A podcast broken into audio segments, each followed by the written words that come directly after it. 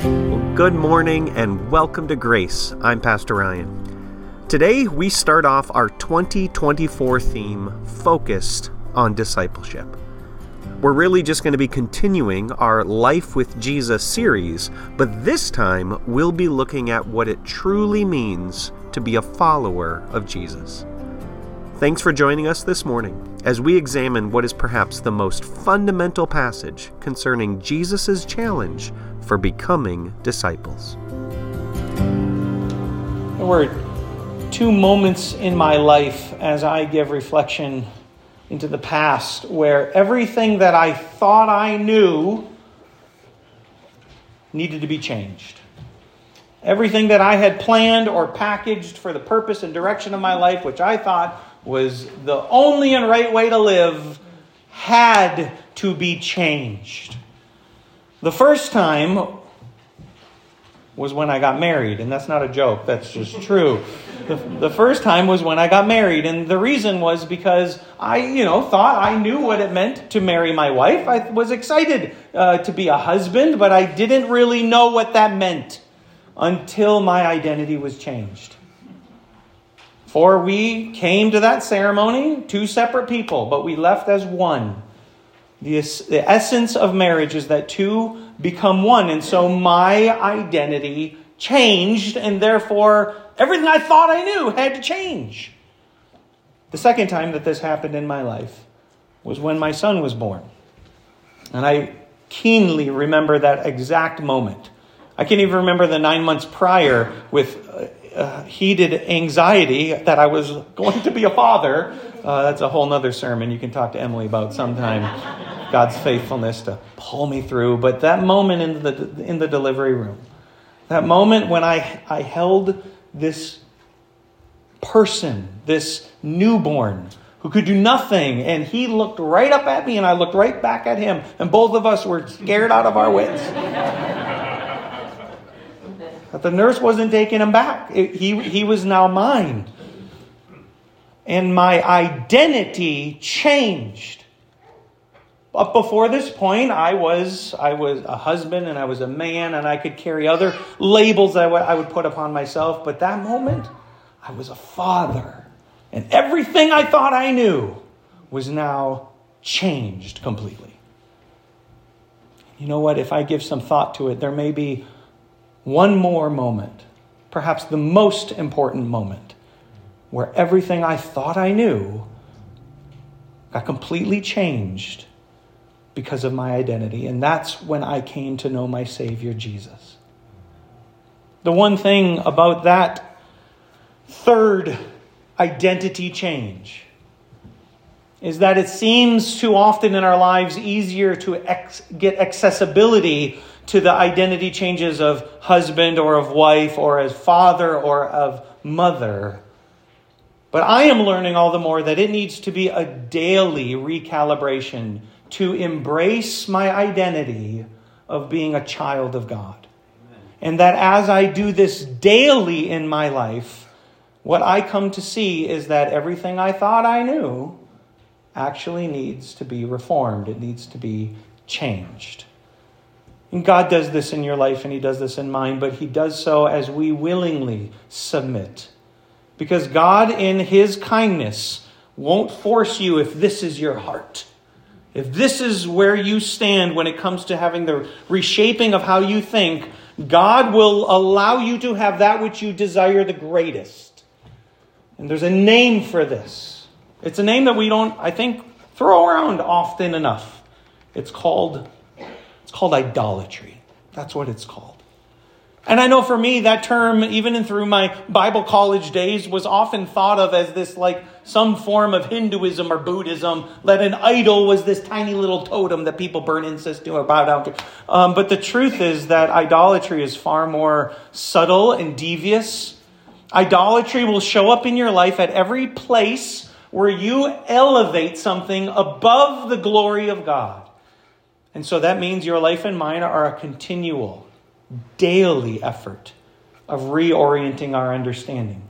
That we do not accidentally or unintentionally embrace idolatry, but that we would turn to the true living God to find that He reshapes how I think. And He reshapes, therefore, my life. This series that we're going to start for the next quite a few weeks, actually, it's going to get us close to Easter, is a series that has actually been three years in the making. I want to I want to go back a, a, a, few, a few years back. Every year at the start in January, um, through um, what is for me months and months of just prayer and seeking God? Is there a theme that you would give to our church that we might embrace throughout this whole calendar year? And two years ago, that theme was, do you remember? King Jesus. Do you remember that? Almost every study, almost every series that we looked at was finding some way of recognizing Jesus not as some great teacher, um, even not so much as personal Savior, even though that is true, but that we would see him as the exalted King. And that in that view of Jesus' exaltation, we would have our lives shaped to follow in conformity to what, to what it means for Jesus to be king. And that led us into last year's theme, which was, for lack of a better word, an integration of the rule of King Jesus into every sphere of our lives. And it was at the last leadership team meeting a whole year ago that I outlined four of those areas. The widest circle that we have to embrace King Jesus has to do with missions going right here, starting in our hometown, and spreading as far as God's glory can reach.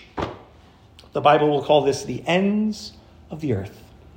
And so we ask the question how is Jesus king when it comes to missions? And then we took that widest circle and we, we narrowed it down. We shrunk it down. And the, and the circle that's a little more accessible for us it was our community. And so we asked the question, how is Jesus king in our community? And then we shrunk it down further. And, and what we found is that you have the smallest subset of society is a marriage, is a family. And so, how is Jesus king in my marriage? All right, this is all review of last year, right? Well, now we get to the very center of that circle. Now we're going to be dealing with nothing external from you. For these next few weeks, we are going to be looking with microscopic precision at our own hearts. And we're going to ask the question how is Jesus king over my life? How, he, how is it that he is my king? And the term for this that we're going to use is discipleship. Now, beginning into this series, I have to start with what I believe are some very messy definitions. Because as we ask the question about discipleship, we're always going to try to stick a label onto this. What does it mean to be a, a, follower? You could call it a follower of Jesus Christ. Or sometimes the scriptures will speak of it in terms of being a believer. Other times, a disciple. Or even just the, the straight up term Christian probably the most basic term that you'll find is that of a convert. Now, here's the problem every one of these terms can be misunderstood. In fact, they could remain something that is only visible on the outside. I'm going to give you some examples of that. So, as a follower, Jesus gives this warning in Matthew 7. He says, Not everyone who says to me, Lord, Lord, will enter into the kingdom of heaven. So, does that mean you're saved if you're a follower? It, it doesn't. It could, but it doesn't necessarily mean that. Or how about believer? Well, James tells us that even the demons believe that there is one God and they shudder. So is it enough to just call yourself a believer? Well, that's not going to work either. Well, how about disciple? I kind of like that one. It's kind of the theme of this study. You think I want to go with it, but there was one of the 12. Do you remember his name? It was Judas. What was he? He was a disciple of Jesus. According to Matthew 26, Jesus says it would have been better if he had not been born. So just being a disciple doesn't cut it either. You're going to find this is the same theme for the next two. Uh, Christian carries a political term behind it. Many times, even in our world today, the word gets uh, uh, uh, shared as evangelical. It's a very political. Some, someone made that political now. So you can claim that without ever knowing Jesus. And convert, um, we're going to study this next week in Matthew 23. Uh, Jesus addresses those who are the most religious of all. Says that you travel over land and sea to make a single convert, and when you do, you make him twice a son or a child of hell as you are. And all of these titles, all of them are asking a single question. They all want to try to answer Are you, right? Isn't that the question? Are you saved? Now, there's a whole nother study that we need to go through as a church someday, and I would, I would hope that some of what we talk about will bring about more questions in your heart. Not that you, you will be left confused, but I think sometimes in our modern world, we have maybe tried to bank on the answer to this question more heavily than we ought. And we have exchanged what should be the expression of God's kingdom on this earth for a form of what some people have called fire insurance. The idea that you're escaping from the fires of hell because you're saved. And the scriptures are going to speak about salvation in a far more complex manner.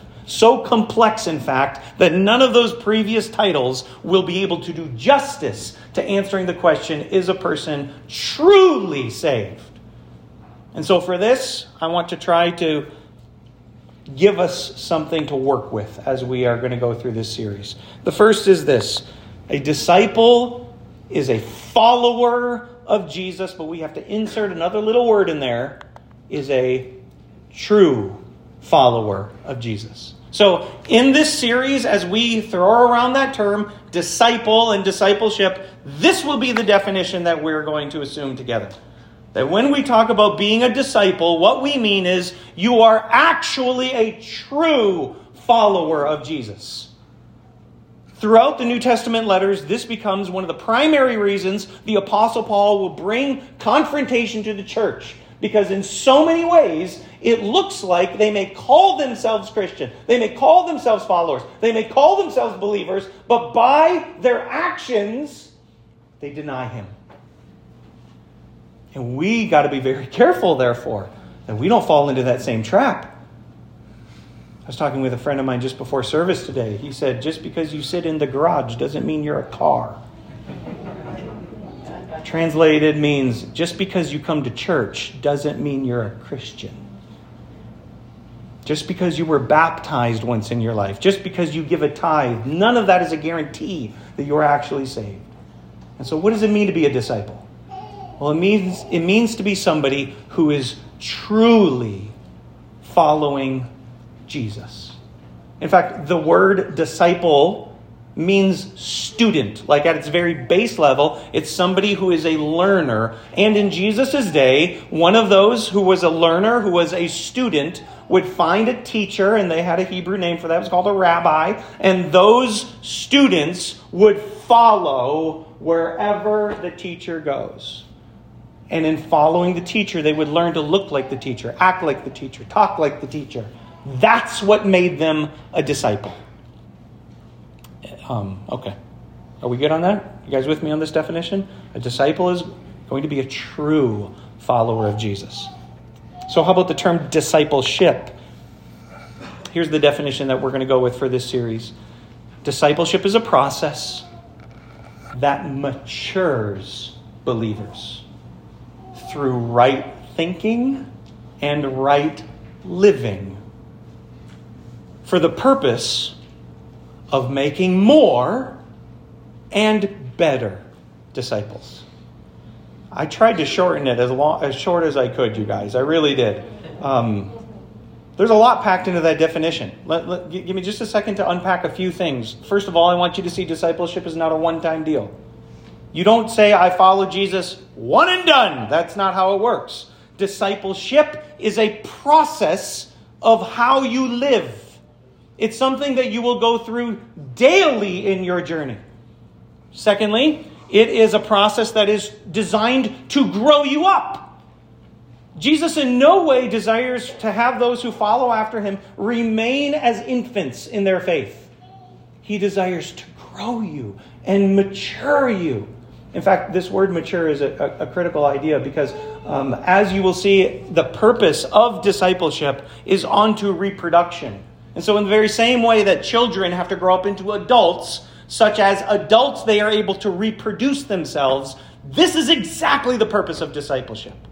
We are, we are pursuing this process because it is our goal to make more disciples, but not just more, to make better disciples, of which the first one is who? Turn to your neighbor, say it's you. Like three of you did that. Who, who, who's the primary one who's going to be growing up and maturing? The primary one is who? It's me. It's me. Even though discipleship as a process is given with the goal of helping to extend the glory of God both across the world on the horizontal, it's also designed to increase the glory of God into the vertical depth of your life. That God wants to see you grow. And there's a dynamic that we're going to talk about more between those two as we enter further into this series.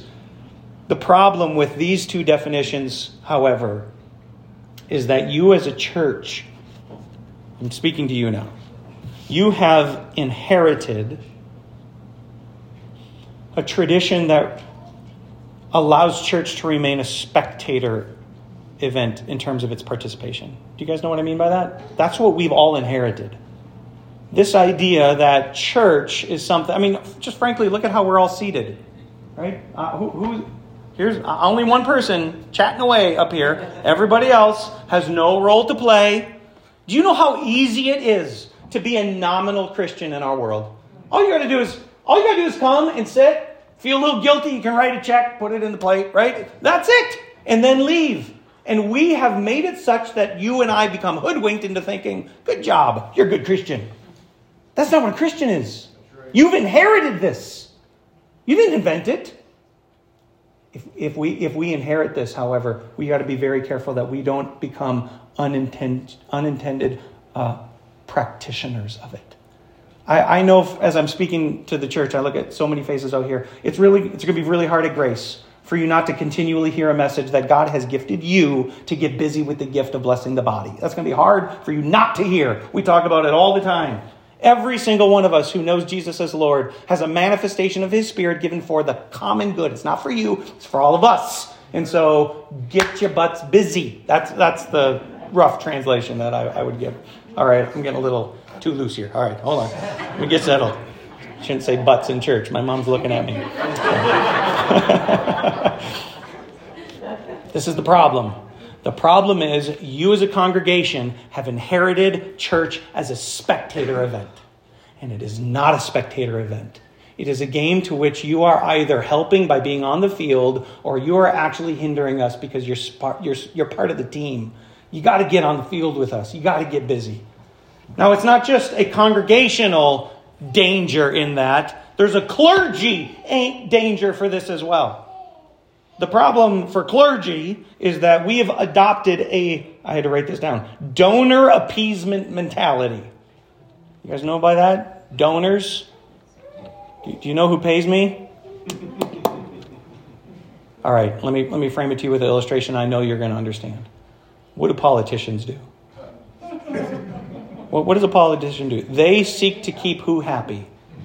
Their constituency. They, they have to keep their people happy because if they don't keep their people happy, they do not get funding and they get voted out of office. And far, far too many pastors have adopted that as to how they lead a church. That you know what my job is? Just to make sure I don't get you upset. Just to make sure I keep you happy, just to make sure I meet your expectations. And you know what we do? We play church at that point. This is not church anymore. This is some weird absence of the heart and life behind what God designed for his family. If clergy and pastors are only trying to seek the appeasement of their donors, and if the congregation feels like full participation means I put my butt in a seat and then I left, we're getting it wrong. That's not what this is about. Instead, you and I need to know that there is a battle that's being waged, there's a war that's happening. And because of that, it is, it is my gifting and job to help resource and prepare you to be active in that fight. The Apostle Paul frames it this way in Ephesians chapter 4. It says, So Christ himself gave the apostles, the prophets, the evangelists, and the pastor teachers to equip his people for works of service. I don't do the works of service. I, I can't do it all. It's not like this is a beehive and you've got one little, one bee who's doing all the reproduction and everybody else is just coming for honey and leaving. Some, some churches act like that, you know. So, some Christians are content with that. That that's why we pay and hire the pastor, so that he can help multiply and create more of more Christians. That is the wrong picture of it. Who does the work of service? To equip his people for works of service, so that the body of Christ may be built up until we all reach unity in the faith and the knowledge of the, the Son of God and become mature, attaining to the whole measure of the fullness of Christ. And so, because of this, these are the definitions that we're going to work with this morning as we walk through this study. A definition that helps us to see a disciple as a true follower. That's my hope for you. Coming to church is going to do you no good if you think that's all it means. You need to have more than a spectator level participation in God's family. And discipleship, therefore, means that we are all in process of growing ourselves and together helping to grow God's family. Um, there's one little last part to unpack, and some of you may have caught it back when we studied missions. Two ways we do that through right thinking and through right living. What were those two quiz words I gave you? Do you remember? Orthodoxy and orthopraxy. Do you remember that? This is exactly what Jesus says. Go make disciples how? By immersing them or baptizing in the Greek. By, by continually saturating their whole lives with the doctrine that is true of God the Father, God the Son, God the Holy Spirit. Right thinking. And by, Jesus says, teaching them to obey everything that I have commanded you. Well, what is it that Jesus taught? He taught how we are to live our lives. And so the, we're going to come back to that and study that again in more depth. But those are, that's the strategy by which Jesus has offered to the apostles, by which we see laid out for us in the New Testament the strategy from Peter and Paul and James and John. This is how you make disciples through right thinking that leads to right living. And when you and I do that, we will make more and better disciples. So, with that in mind, I want to bring you then to what I believe is the greatest problem in our lives, the greatest threat to being a disciple. If you have your Bibles, please turn with me to, turn with me to Mark's Gospel in chapter 8. Mark chapter 8. As you're turning there, we're only going to look at uh, mainly one verse, but a verse that is going to highlight for us and what I want you to watch for two problems. So there, there's going to be a, a, primary error that you and I are born with that is not external to us, but as we approach Jesus' warning about this error, what I want you to watch for in my message is that I will highlight two problems that you and I cannot solve on our own. Okay, everybody with me? That's our goal. So we're going to read through a short little bit of the text, uh, find the key issue, and then look for these two problems. So, Mark chapter 8, we're going to start in verse 34. Mark records Then he called the crowd to him along with his disciples and said, If anyone would follow after me, he must deny himself and take up his cross and follow me. Now, verse 35 is going to move us a little further than I'm prepared to go for this morning, but isn't that one verse enough? You guys with me? That, that there's enough packed in that tiny little verse? If you are going to follow after Jesus, he literally tells you how to do it. And this is where it gets painful. What did Jesus say? If you're going to follow after Jesus, you must first deny yourself. This word deny means to lose sight of one's own interests. And this is where we have the greatest problem. Because we're so used to dealing with idolatry as this thing that's external from us, right? I mean, it's the internet or it's TV or it's the NFL game that's playing, or whatever it might be, right? It's easy for us to think that those become kinds of idols around us. But Jesus doesn't mention anything external. The primary listing for being a disciple, being a follower, is that you would deny something that's happening internal. And I already told you there were two times in my life where that identity change caused me to deny myself. If you're married and all you do is think after yourself, how's that going to go? You, you, are going to run into a lot of problems, a lot of trouble. Because there has been an identity change. Two have become one. If you're a parent, if you're a father, and you only think through what you want for yourself, how's that going to go? Those, those children will be starved for discipleship. And your family will be left tattered and in ruins. In two places in our lives, we, we are able to see with almost crystal clarity that the answer to doing it right means a denial of myself, a sacrifice of myself. That I have to take this which would cause me to desire above anything else my way, and I have to put it aside for the sake of another. I have to lose sight of my own interests. There's one main observation that I want to give you from what Jesus has said here. It's simply this that the self is the primary idol of our world today, with power, pleasure, and pride being its main shrines. The primary idol of our world is self. Now, there is a 40 minute rant that I can go on that's dealing with the issue of sexuality in our culture today that the full defense of what you and I see happening in the world rests upon an elevation of the definition that comes from me and myself. How I feel, and how I feel in regards to largely this second altar of pleasure. What makes me feel good?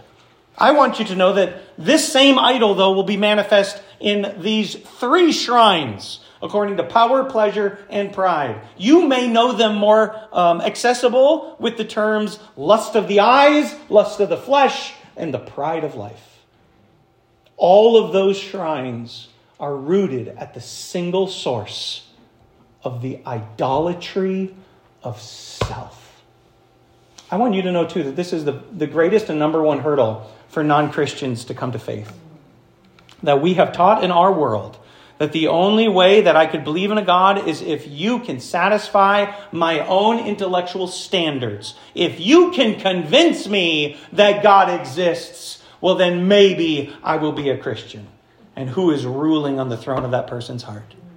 Themselves as the judge. Now, it's easy for you and I to throw stones at the atheists. Come on, right? Isn't that easy? Super easy. Oh, but what about your own heart?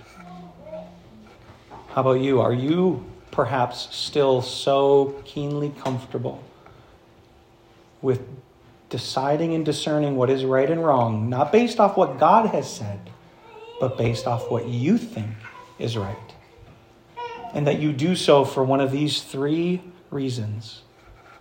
I, I, I hope you can see the danger of this and how the greatest threat in our world today is the idolatry of self. Now, this isn't new. I think it's manifest a little clearer in our world, but this goes all the way back to what we heard Sue read this morning out of Deuteronomy. Deuteronomy 6, we have the beginning of discipleship. For the Jews, according to God's design, he says to them, These are the commands and decrees and laws that the Lord has directed you to teach and to observe in the land that you're crossing over the Jordan to possess so that your children and their children after them may fear the Lord your God as long as they live, by keeping all his decrees and commands that I give you, and so that you may enjoy long life. Hear, O Israel, and be careful to obey, so that it may go well with you, and that you may increase greatly in the land, flowing with milk and honey, just as the Lord, the God of your ancestors, has promised you. Hear, O Israel, the Lord our God, the Lord is one. Love the Lord your God with all your heart and soul and mind and strength. These commands I give to you today are to be on your hearts. Impress them on your children. Talk about them when you sit at home and when you walk along the road, when you lie down and when you get up. Tie them as symbols on your hands. Bind them on your foreheads. Write them on the door frames of your house and, and on your gates. It sounds like a lot of what we would say today is the, the requirements of discipleship. You need to do all these things. I want you, however, though, not to miss what comes right after this. Just a few verses later, this is what the Lord says Fear the Lord your God, serve him only, and take your oaths in his name. Do not follow other gods, the gods of the peoples around you. Uh, thankful for our confirmation students from last Sunday. Um, they were able to give um, by memory the Ten Commandments.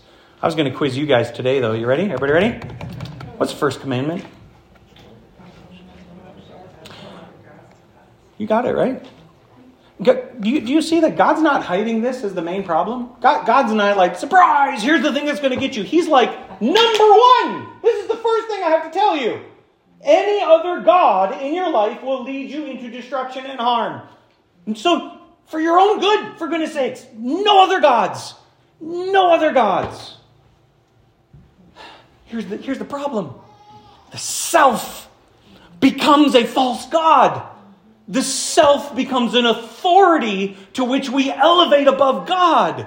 And so the problem would be simple if it were only for the external idols that can be burned in the fire. But the root of the problem is actually internal.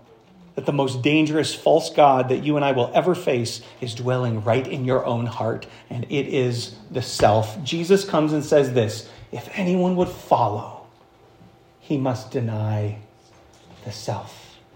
You must deny yourself. Take your interests, the things that you would rule and desire for power, for pleasure, and pride, and you need to lay them down. Now, it gets a little better than that. It's not just that you need to lay them down, for God's commands are extremely clear, scattered throughout the Old Testament. Do you know what it was that you were supposed to do with the foreign gods? When you encounter the nations and they have a pagan idol, and God's people come and they encounter that, do you know what they're supposed to do? You guys got it. To, they are to destroy completely those idols. I, um, I only, I'm going to put two examples up here. We could put 30. I'll just give you two of them. Uh, Exodus 23. Do not bow down before their gods or worship them or follow their practices. You must demolish them and break their sacred stones to pieces. Deuteronomy 12. Destroy completely all the places on high mountains, on the hills, and under every spreading tree where the nations that you are dispossessing worship their gods. Break down their altars. Smash their sacred stones and burn their Asheroth poles in the fire. Cut down the idols of their gods and wipe out all of their names from those places. You must not worship the Lord your God in their way uh, we were in Deuteronomy 6. You should check out Deuteronomy 7. It says this exact same thing. And so, with crystal clarity, do you know what you're supposed to do when you encounter a false God? You are supposed to destroy them. You know what it's like? It's like a spider. Who likes spiders? Anybody? Um, thanks, Sarah, ruining my illustration. you know what my wife does when she sees a spider? What do you do when you see a spider? Yeah, screams like uh, spider, and then she can't kill it. Who's got to come kill it? I got to come kill it. All right, just go with me on this illustration for a moment, because in the exact same way that you and I want to just completely eradicate from our lives this thing that shouldn't be there, that's the same heart mind attitude that God wants you to carry when it comes to idols and idolatry at large. That wherever that shows up, you and I squash it and get rid of it. And this is where I want to bring to you, however, the very first problem in this sermon. Here's the very first problem. As we look to the record of the Jewish people, God gave them that command. God gave it with crystal clarity. And we see time and time again they obey it.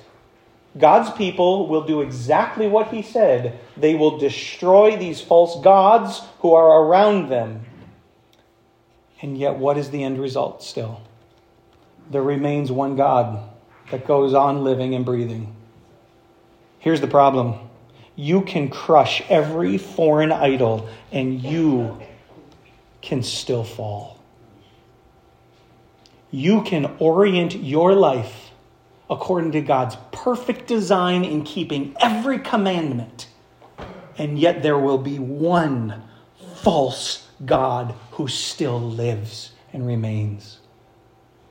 The Apostle Paul centers in on this as he recounts with pride the foolishness of boasting.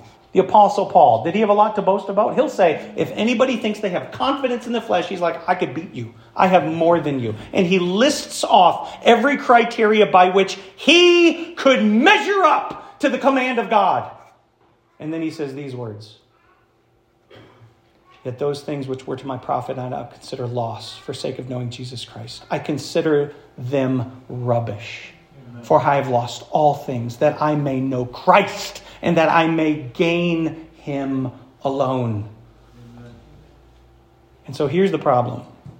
As we are entering into a study on discipleship, we will be playing fake little church if all you hear from this pulpit is you need to obey this and do this and try harder and orient your whole little life around demolishing all the gods, and all the while there remains one alive, a false idol of the self.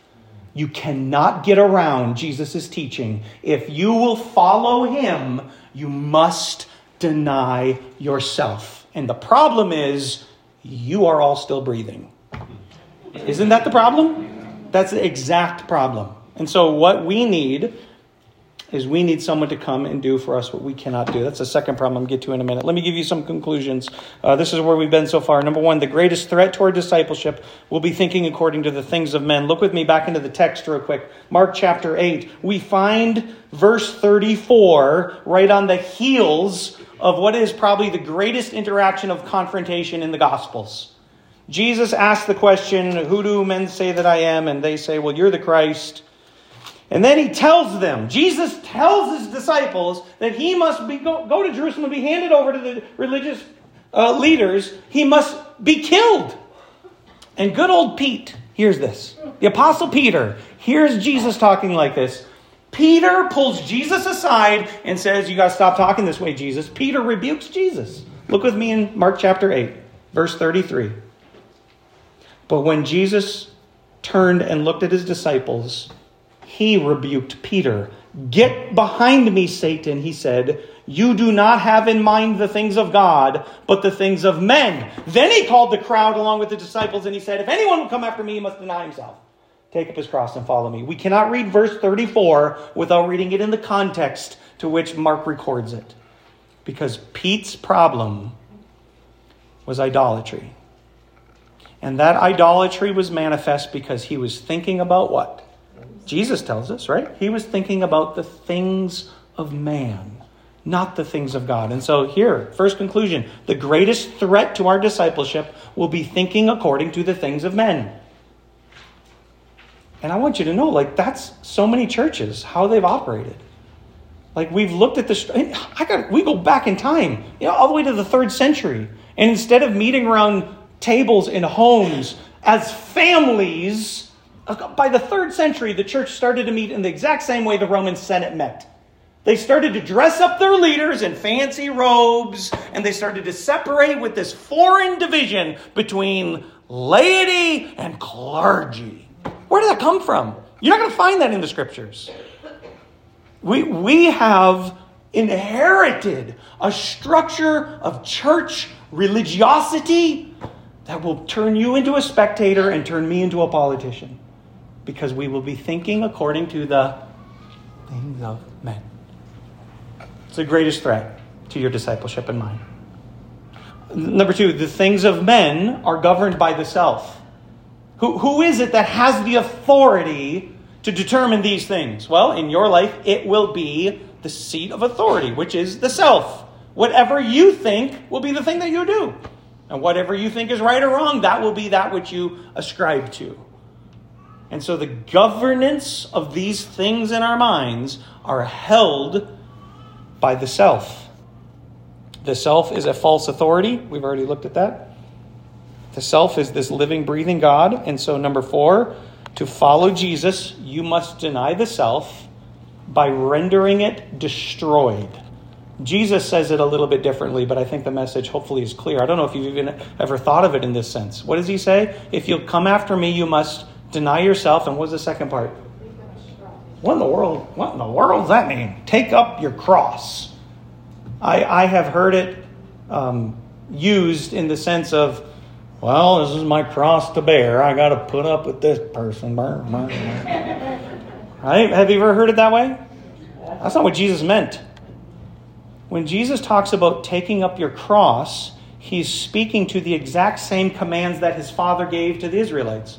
What, was it? What was it that God said in Deuteronomy? He said that if you are going to characterize your life after God, follow after Him, love Him with what? Your whole heart, soul, mind, and strength, that the crystal clarity came that when it comes to other gods, what were you to do with them like a spider? You were to destroy them completely. Jesus is saying the exact same thing. He's saying the exact same thing. Deny yourself, no other gods. Take up your cross you need to destroy that false God. And this brings us to the second problem. The first problem is any form of external obedience to anything you find in the scriptures that leaves the self reigning will be to follow after idolatry. That's the first problem, and we're all still alive, so the self is there. The second problem is you cannot kill it. You cannot kill it. I mean, come on, haven't you tried? Right? Let's, let's get testimony time in here. How, how, how much of your life has been a pattern of trying to do better and be better and, like, frankly, measure up to whoever you think is better than you? And yet you fail, and yet you fail, and yet you fail. So, yeah, there's a bit of a pickle, Pastor. Even though that's what Jesus said, and you're telling me we can't do it, that's precisely what I'm telling you. And that's the bad news. I got some gospel news for you, though. Romans chapter 8. For what the law was powerless to do because it was weakened by the flesh, God did by sending his own son in the likeness of sinful flesh to be a sin offering. And so he condemned sin in the flesh. A little earlier in Romans 6. For we know that our old self was crucified with him, so that the body ruled by sin might be done away with, that we should no longer be slaves to sin. This is the best one that I know of in Colossians chapter 3. Paul says, Put to death, therefore, whatever belongs to your earthly nature sexual immorality, impurity, lust, evil desires, and greed, which is idolatry. Because of these, the wrath of God is coming. You used to walk in these ways in the way you once lived, but now you must also rid yourself of all such things as these anger, rage, malice. Where's your, where's your paper, Rosanna? Just read the whole bottom half of your paper. That was the whole list. Rid yourself of filthy language from your lips. Do not lie to each other since you've what? Here it is. Since you've taken off the old self with its practices and have put on the new self, which is being renewed in the knowledge of the image of its creator. You can't do it. Jesus did it. That's where the big amen. You can't do it. Jesus did it. Amen. amen. The problems that we face in looking at this form of idolatry or any form of external conformity to the law will still lead to death. Because the law, according to Romans, was powerless in that it's weakened by your sinful nature. So you can't do it, it's impossible. That's the second problem. The self will live. How do I how do I kill the self? How do I destroy the self? Jesus did on the cross and so when you have your identity changed, you will also be found in him having that old self crucified. It is dead and it is gone because I am united with Jesus in his death. And then Jesus' life provides for me and for you a new life to live in. And this is what we are going to embrace as discipleship. Now, I want to make sure I've covered all the bases here. I want us to really ask the question, therefore, like, how do I know then if I'm a true disciple? Like that, isn't that what this study's about? Discipleship. How, how, do I know if this is happening in my life? If this is something that it, that I can hold to as an identity change. And I want to give you this first application. Number one, put to death the old self. I want you to see this in terms of this question. Ask the question: Who is in control of your life? When I was a kid growing up, uh, I remember my parents went to Best Buy and they got this 24 inch Sony TV. awesome. Biggest TV I've ever seen in my whole life. It was so big, so deep, and when you press the power button, it would go. You could hear the static electricity like little pixies off the screen, and it had this remote control that was the size of a boat. And my, it had this. It was about this big. It had this big green button up at the top. And do you know who got to hold the remote?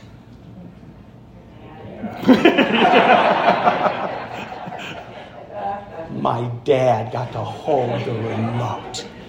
And we got three channels. And he could switch before. Who, who was in control? Yeah, that's what, that's what it looked like to be in control. You could use another illustration driving a car. Like if your life was a car, who's, who's behind the wheel? Right? Being in control, meaning that I, I am going to decide we turn here, speed up here, slow down here. If your life is a car, who's driving? This is, this is what it means to ask the question so, who is in control? Because it's either the self or it's Christ. It's one or the other. Either you hold the remote in your life, either you are behind the wheel in your life, or Jesus is. And Jesus is the one helping to direct and change what that looks like. And in very simple words, that means you need to put to death the old self, and you do so by identifying with his death on the cross. I follow Jesus, which brings me to my second one. Daily put on Christ. Put off the old, put on the new. Now, the key word here is, well, every one of those words is the key word. I want to pay attention to daily. You sang it already. In the morning when I rise. In the morning when I rise. In the morning when I rise, give me Jesus.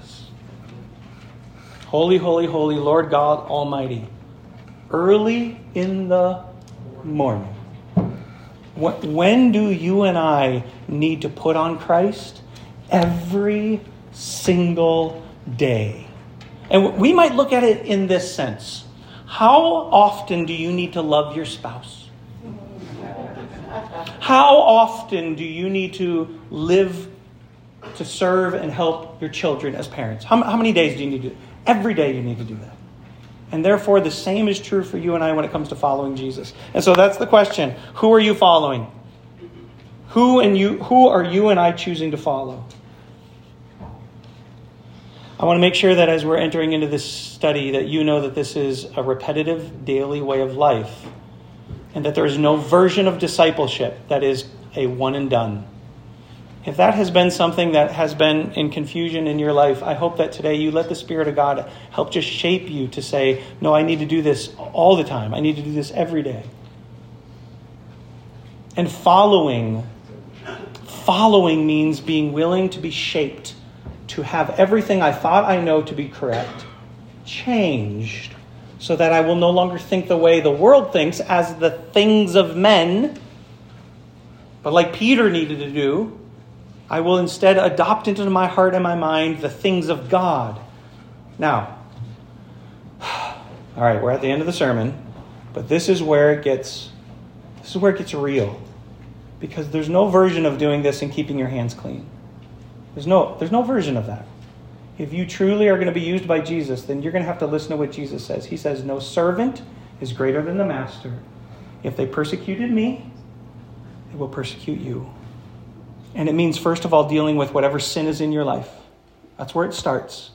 Beyond this, it means you being willing to be offended, both by the world and by virtue of God's design to grow you with one another, to love each other. He will ask you to practice that right here before He sends you out there to do it. And I'm going to tell you ahead of time, church, that this is not easy.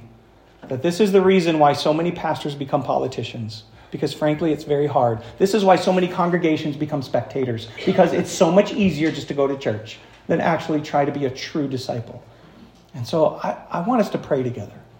I want us to pray that if you are willing with me to walk through this over the next few weeks, that you're prepared to get your hands dirty for it. I hope you know what I mean by that. But that you would do so knowing that you have a Savior who goes ahead of you. He's gone ahead of you. And like a shepherd who says to the sheep, Come, come, follow me. Amen. Let's pray together today.